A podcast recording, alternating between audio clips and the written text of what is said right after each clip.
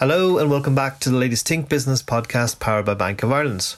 One of Ireland's few unicorn tech giants, Fenergo, founded in Dublin by Mark Murphy and who was recently recognised as Business Person of the Month by Irish Times, has plans to grow from a 1.65 billion valuation today to 5 billion in the coming years by helping banks digitally transform. We talked to Fenergo's Chief Strategy and Marketing Officer Stella Clark about the making of an Irish unicorn.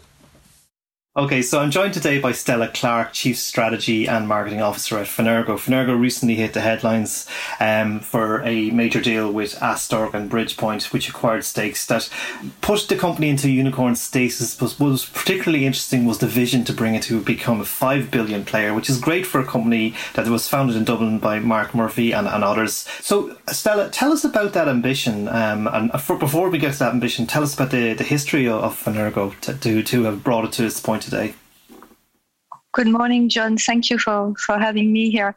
Yes, so looking at the history of Fenergo. So Fenergo was founded in Dublin over 10 years ago. And if I look at um, what the history is, is really a three chapter. Okay, so the first chapter, you know, the, the startup, building the business, acquiring the first customer, and and really um, developing and, and delivering, you know, a product uh, fit for purpose that uh, could service a large institution, you know, in different geographies.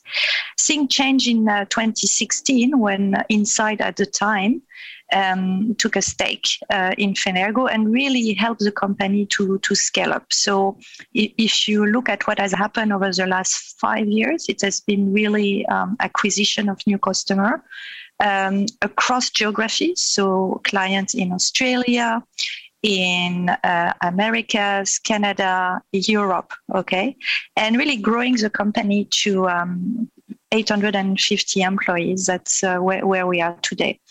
Uh, with the latest acquisition, um, we are really gearing to the next phase. And the next phase is what we like to call chapter three, uh, which is really scaling up um, Fenergo in terms of go to market, in terms of operation, geographic coverage, and um, the type of market and segment that uh, we can penetrate within financial institutions. And tell us about the particular issues or so- solutions that, that, that, that Fenergo tries to solve in, in, in its particular space in fintech. What, what, what is the particular market it's addressing? So our main customer are banks and other type of financial institution like asset managers or uh, wealth uh, management or, or, insurance.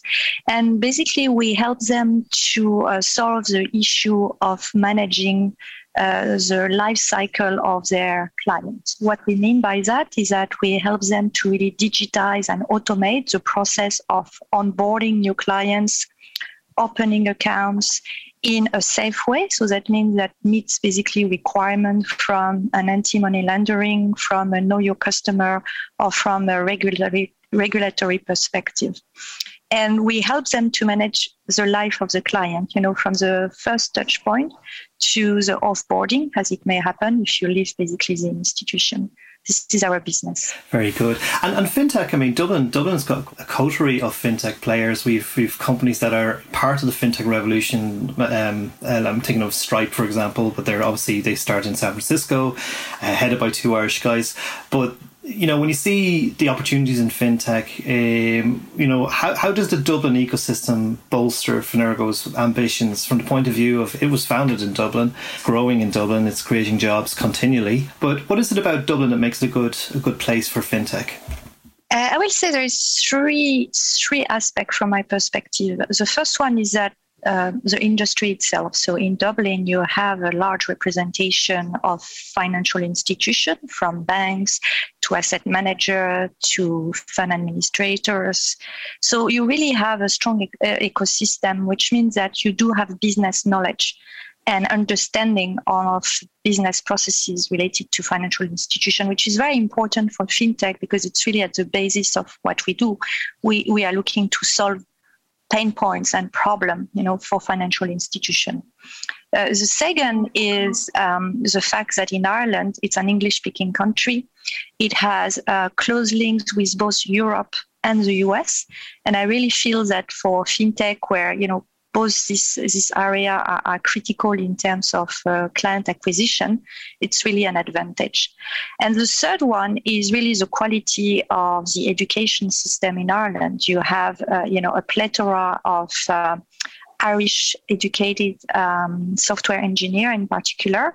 Plus, it's an attractive place for the rest of the European talents uh, because of you know the, the, the the location of big techs here in Dublin, the fact that it's English speaking, so it's very attractive for French or Spanish you know, or Polish student to come to come here and maybe to start their career. So I will say this is really the, the three elements that um, will qualify uh, Dublin as a very attractive place for fintechs. Um, digital transformation is a term we're hearing a lot of over late, late, latest years. I mean, I've I've heard different iterations of it. In 2001, it was e-business, or you know, 2010 it was cloud, a lot of a lot of different terms the tech world puts on what's happening um, at, at, at any given time. Um, but when I look at banks and financial institutions, um, they have a lot of legacy systems, uh, and at the same time, they're trying to be nimble with some of the newer neobanks, for example, and offer the kind of things that that that customers want from your from your experience in serving the financial institutions, is is it Fenergo's function or focus to kind of give banks that nimble quality to be able to, you know, say we want to offer the, the current things that say a consumer might want on their smartphone, but make sure that the back end systems can keep up with that because a lot of back end systems are, you know, old mainframes in a lot of cases. How, how do you how do you help in the digital transformation of the financial sector? So Fenergo really help you know banks digitally transform. Um, so so if you look at what happened after the crisis in 2008, is that a lot of new constraints and new rules you know were issued you know um, across the world you know in, in in the US, in Europe, in Asia, etc. to make basically financial institution safer and uh, regulation more important. So what has happened is that banks, because of their legacy architecture, have been adding layer and layer to try, if you want, to put um, uh, little sticks to try to fix things. But in reality, um, they hadn't, you know, the opportunity, the time, or the budget uh, to be able to really reinvent the way uh, they do things and business process need to be handled.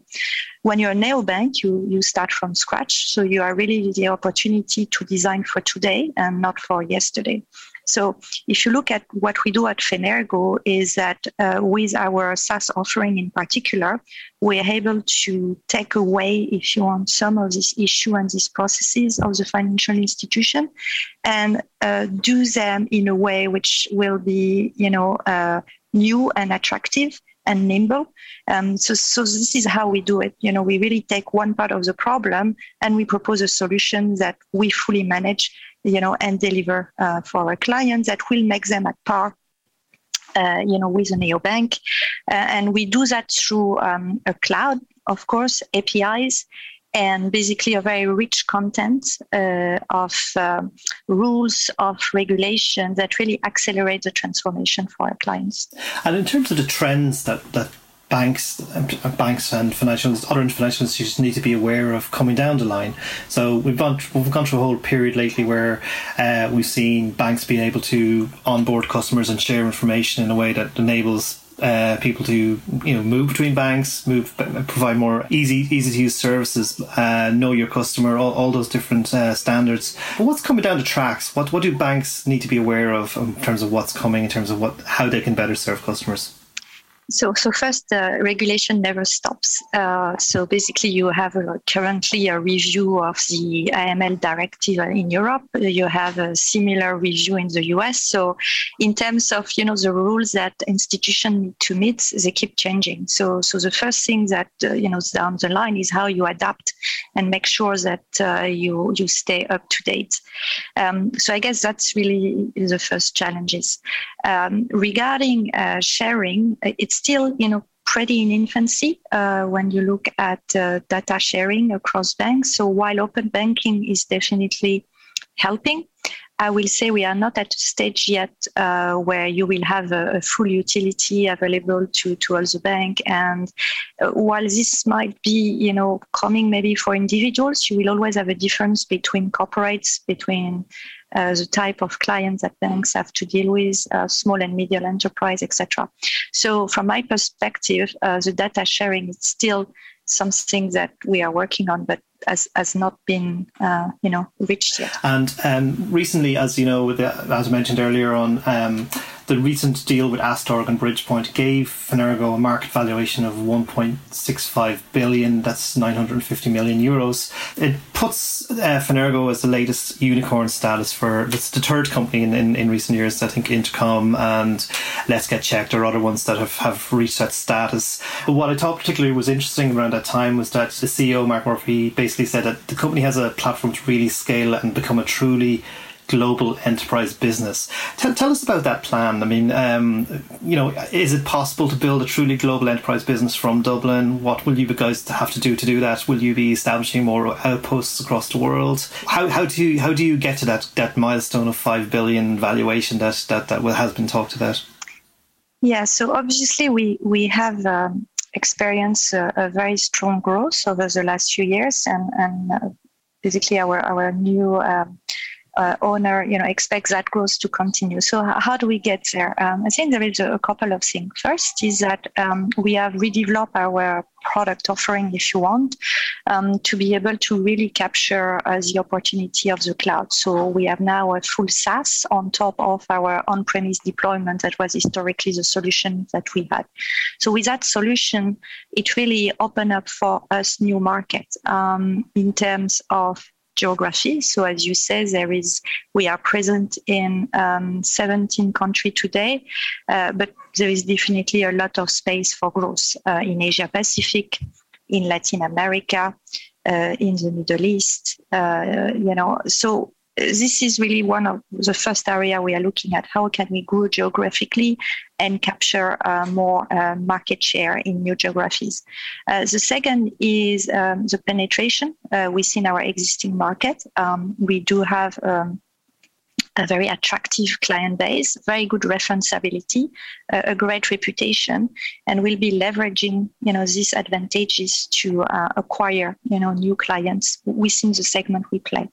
And then there is a, a vertical kind of uh, play as well, where, you know, historically uh, we served what we call uh, CIB, so uh, corporate and investment banks.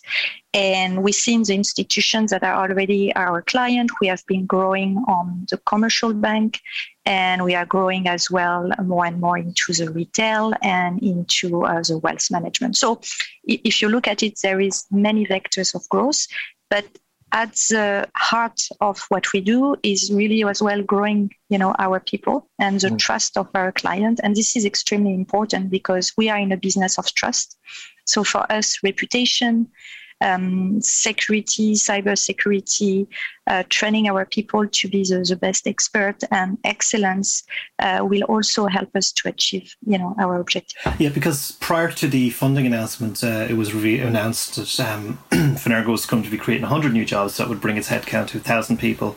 Um, tell us about that, that, you know, finding the people, growing that kind of headcount, and also, you know, Dublin, I mean, okay, we're in a very interesting time in, in the world of work, of course, everyone's working from home because of the pandemic, but at the same time, uh, if there's been one amazing thing about the whole thing in Ireland anyway has been the, the tech companies are continuing to create jobs. Um, you've got uh, Google with 8,000 people in Dublin. You've got Facebook with nearly 5,000 people. You've got new jobs being announced all the time. I think the latest one to arrive in Dublin is Notion.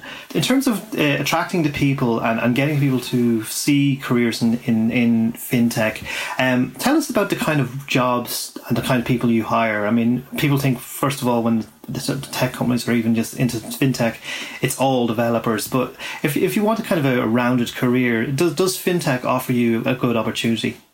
Oh, definitely. So, of course, at the heart of what we do are software engineers. You know, they are really uh, now building our product, and uh, because we we invested, um, as I mentioned, in our SaaS solution, we do offer a very uh, interesting development environment where we are leveraging AWS stack.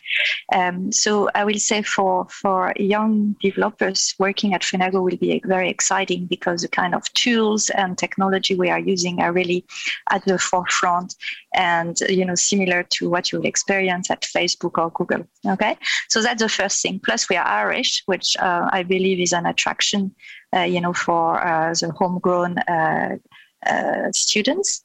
Uh, the third thing is that a career at Fenergo is not only about software engineer. We have a very large client-facing organization and in this organization, you will have opportunity to work on implementation, for example, at clients that can be located in exotic location.